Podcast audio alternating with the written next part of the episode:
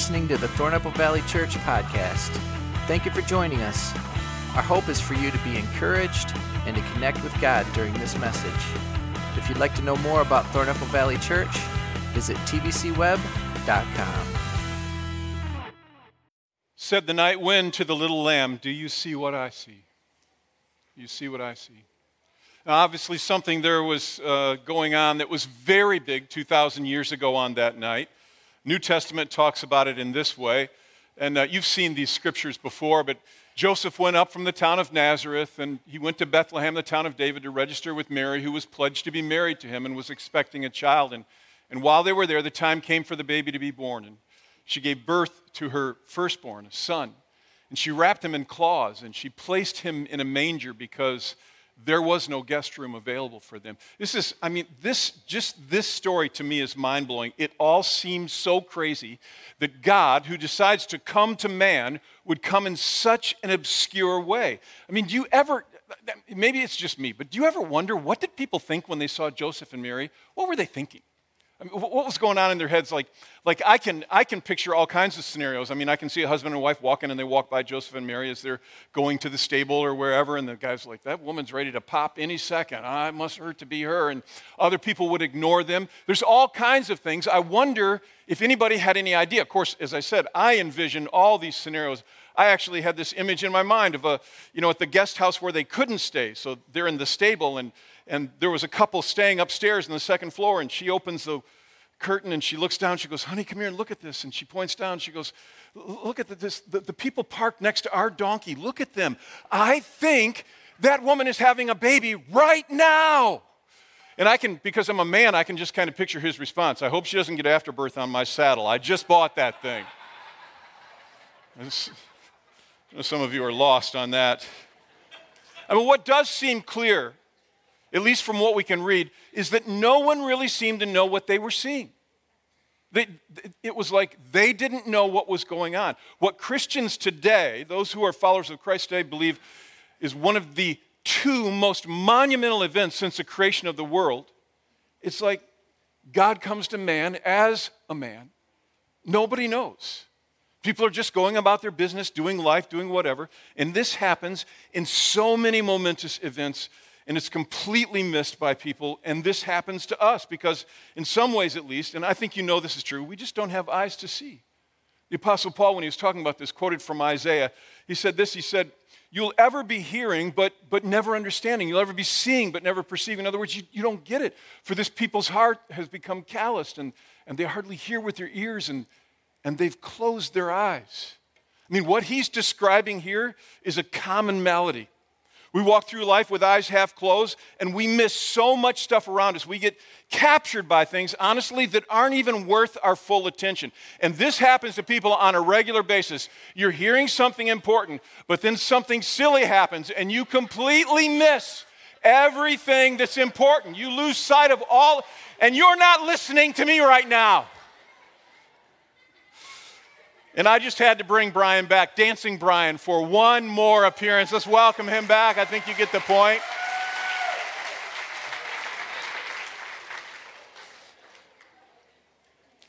Now try to get that out of your head so you can hear what I have to say. It's interesting, you know, what they used to say was the most precious commodity you had would have been your stuff, your money and your things, your possessions. And then, of course, they told us, no, no, that's not it. What it actually is is time because you can't replace time. So the most valuable thing you have would be your time because it goes and then it's gone. And then we were told, and this is more recent, that really the most valuable thing that we possess, that we have, is our energy. Because you can have time and you can have stuff, but if you don't have the energy to enjoy it or to deal with it, then you, you, you got nothing at all. But it's interesting to me because even though you hear a lot about the importance of energy, there's a growing body of work today that actually says our most valuable commodity, and I don't think you'd be surprised at this, is focus. It's focus. It's actually being in the moment that you're in because we are so distracted. We're constantly missing so much of the stuff that's around us. And it's often stuff that really counts. You know, we see some silly thing and we just get lost. We just, we lose sight of the things often that really matter.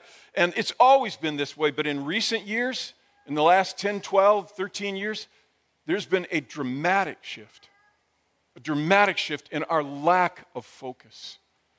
Some of you are old enough to remember in the old days when you waited in line, you actually experienced something that you younger people don't even know what it is. It's called boredom. Does anybody remember that? You stood in line and you didn't want to be in line, and you did, but you, that's what you did. But today it doesn't look like that. What does it look like today? It looks like this, right? Everybody is looking at their phone. And I understand we're trying to figure all this out. The, the, the advent of the smartphone so dramatically changed who we are that we're still trying to find our way through this. And I know we have to figure it out. And I'm not a zealot for uh, uh, against modern technology. I'm all for tech stuff. I love it. But I would say don't underestimate what this is doing to us. The impact that it's having, that we seem to lack any kind of consistent focus these days because we're almost immediately going down and scrolling and looking, especially, especially in the area of social media.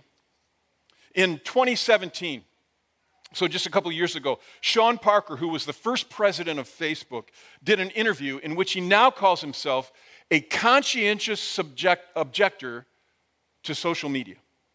This is the guy who was the first president of Facebook. In this interview with Axios, he called himself a conscientious objector to social media. And uh, um, he said, actually, this, in this interview, he talked about social media empire that he helped to create. And I want to just quote some of his words now, because I want you to hear this. This is really important. He says, God only knows what it's doing to our children's brains. The thought process that went into building these applications, he's talking about social media, Facebook being the first of them, was all about how do we consume as much of your time and conscious attention as possible? And that means we need to sort of give you a little dopamine hit every once in a while because someone liked or commented on a photo that you posted or whatever, that's going to get you to contribute more content, and that's going to get you more likes and comments. And this is what he says don't miss this. He says it's a social validation feedback loop, exactly the kind of thing that a hacker like myself would come up with because you're exploiting a vulnerability in human psychology. These are the words of the first president of Facebook. And what he understands and has now come to the place where he says, I'm a conscientious objector to it, is that it steals from us so much. You understand, most of you are on social media. You understand that you are not their customer. You understand that, don't you? You don't pay for a Facebook app or Instagram or any of that stuff. You don't pay for a Twitter account. You are not the customer, you are the product and they use your attention and your focus to sell to their clients who then try to sell to you. And that's exactly, and the algorithm, as he said, as Parker said, is to keep us scrolling and scrolling and looking. And I'm not vilifying social media, I'm just saying, I think it has its place, but I'm just saying, don't miss what's really happening in our lives. We have lost the ability sometimes, I think, to focus. And the cost to us is staggering. I mean, in many ways, we've all but stopped being able to focus for any extended period of time, and we miss so much of life. I mean, you take your phone with you everywhere. Let's just be honest. You take it in the bathroom. Come on, is that true? And you're sitting on the throne scrolling. You don't have a time anymore where you focus on something where you're just quiet. Nothing. And I know some of you are like, dude, you're just being a downer now, all right? This is just such a, you know, you're supposed to give us a little Jesus dopamine hit. It's Christmas Eve and then send us on our way. And so, okay, okay, so I'm going to give you a couple pictures to try to make you feel better. All right, let's just put those up. Yeah, thanks. Yeah, yeah, yeah. See? You're feeling dopamine already, aren't you? It's just so sweet. All right, you feeling better? So can I go on now? All right. See, the problem is, and this is a, this is a remarkable thing that you think about.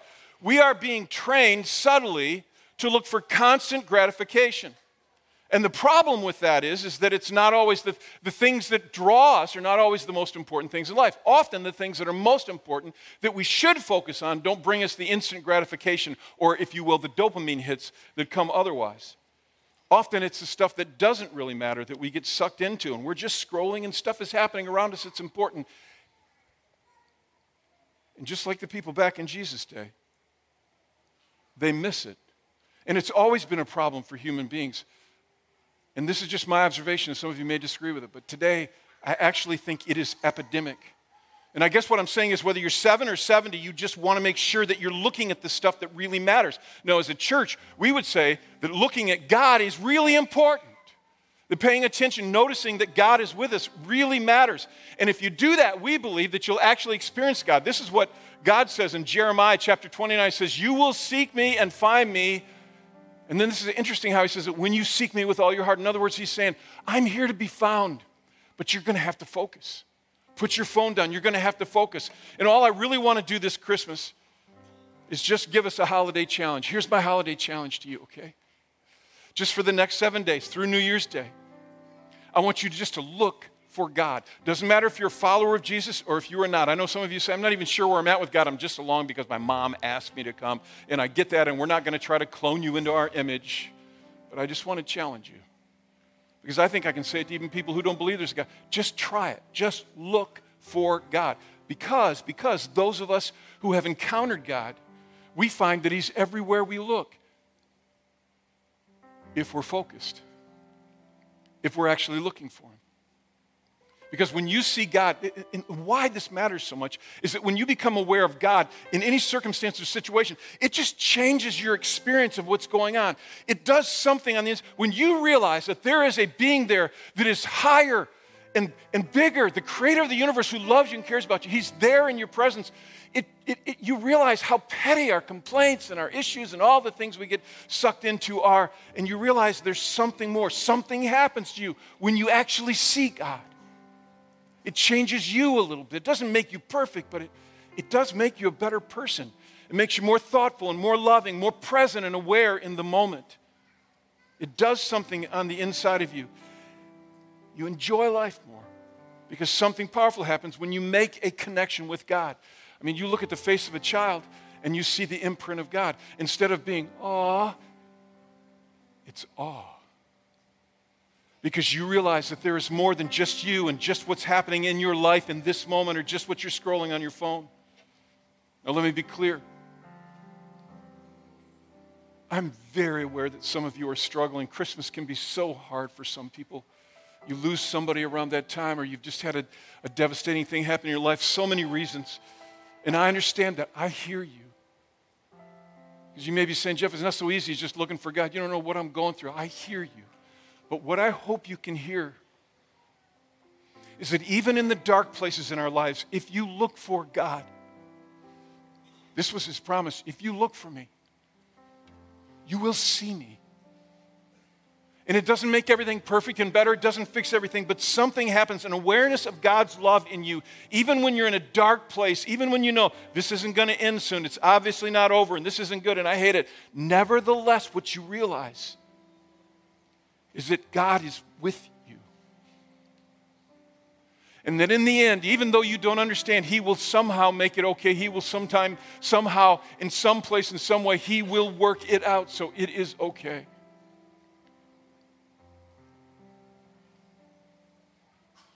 Several years ago, my middle son Mike and his wife Faith entered the nesting stage.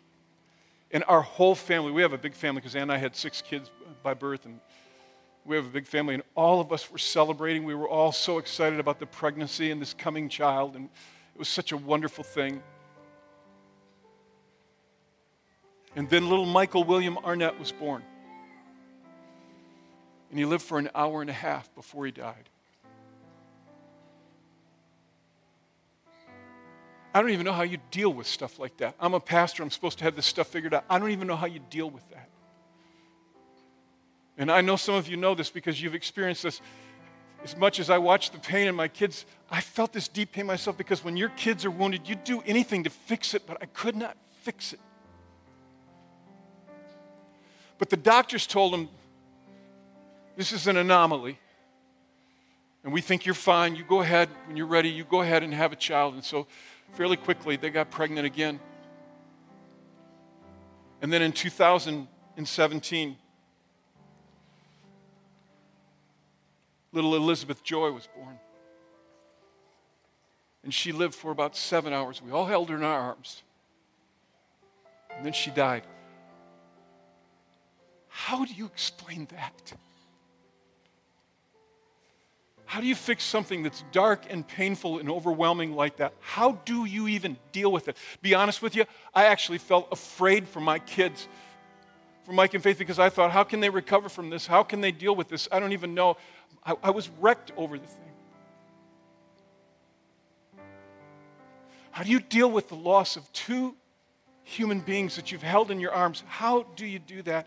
I think we don't have this side of heaven the answers to all these things. But I have, I'm telling you this for a reason, and with permission, by the way.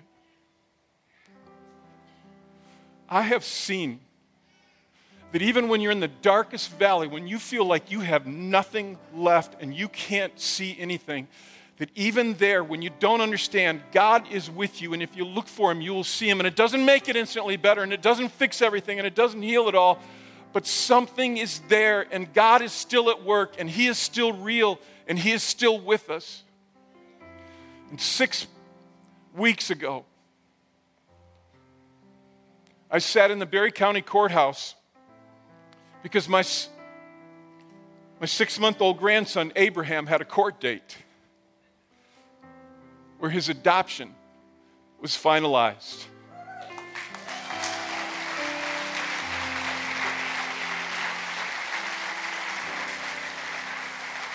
And that's Mike and Faith in the middle, and that's little Abraham there, that cute, beautiful little baby. And so we're sitting in the courthouse, and, and uh, I'm sorry. We're sitting in the courthouse, and they, they make everybody leave the courthouse, uh, the room, you know, the courtroom, but the family and any friends you want in there. And so they're going through the procedure, and then the judge stops at one point and he says, I just want to give a chance. He said, Does anybody in the family, anybody want to say anything? And I thought, Well, I am the patriarch of the Arnett side. I ought to get up and say something. And I'm a stinking preacher, you know, I ought to. I couldn't. I couldn't. And then Faith's dad stands up. That's, you know, my daughter in law's dad, he stands up and talks about how wonderful they are and how they're going to be great parents, and he's watched him parent Abe, you know, these, these six months or five months or whatever it was. And, and I'm like, now you really got to get up. And I couldn't. And I never did. I know some of you think you were at a lack of words. All I could do was sit there and think that there is a God and there is redemption and I don't understand it all, and I don't have everything figured out. But what I know is, is that even in the darkest places, even in the most difficult places, that if you look for Him, you will see God because He is with us. All of us have our own personal pain. And what I find is, is that when I get stressed or when I get angry or when I get wounded or whatever, I'll get all worked up. And then when I come back to God and just look for Him, where are you at in this? It's like when I see Him, it doesn't always fix it, it doesn't always make it easy. But what it does is, it makes me aware that there's something bigger than just my understanding, that I don't have to have it all figured out because there is a God who loves us. Amen? There is a God who loves us and He is, and he is with us. And if we look for Him, if we put our phone down, we'll see him. Do you see what I see? You think I don't see pain? I see pain. But even in pain that I don't understand, I know there is a God and I see that God. And if you'll look for him, he said, if you'll look for me with all your heart, you'll see me.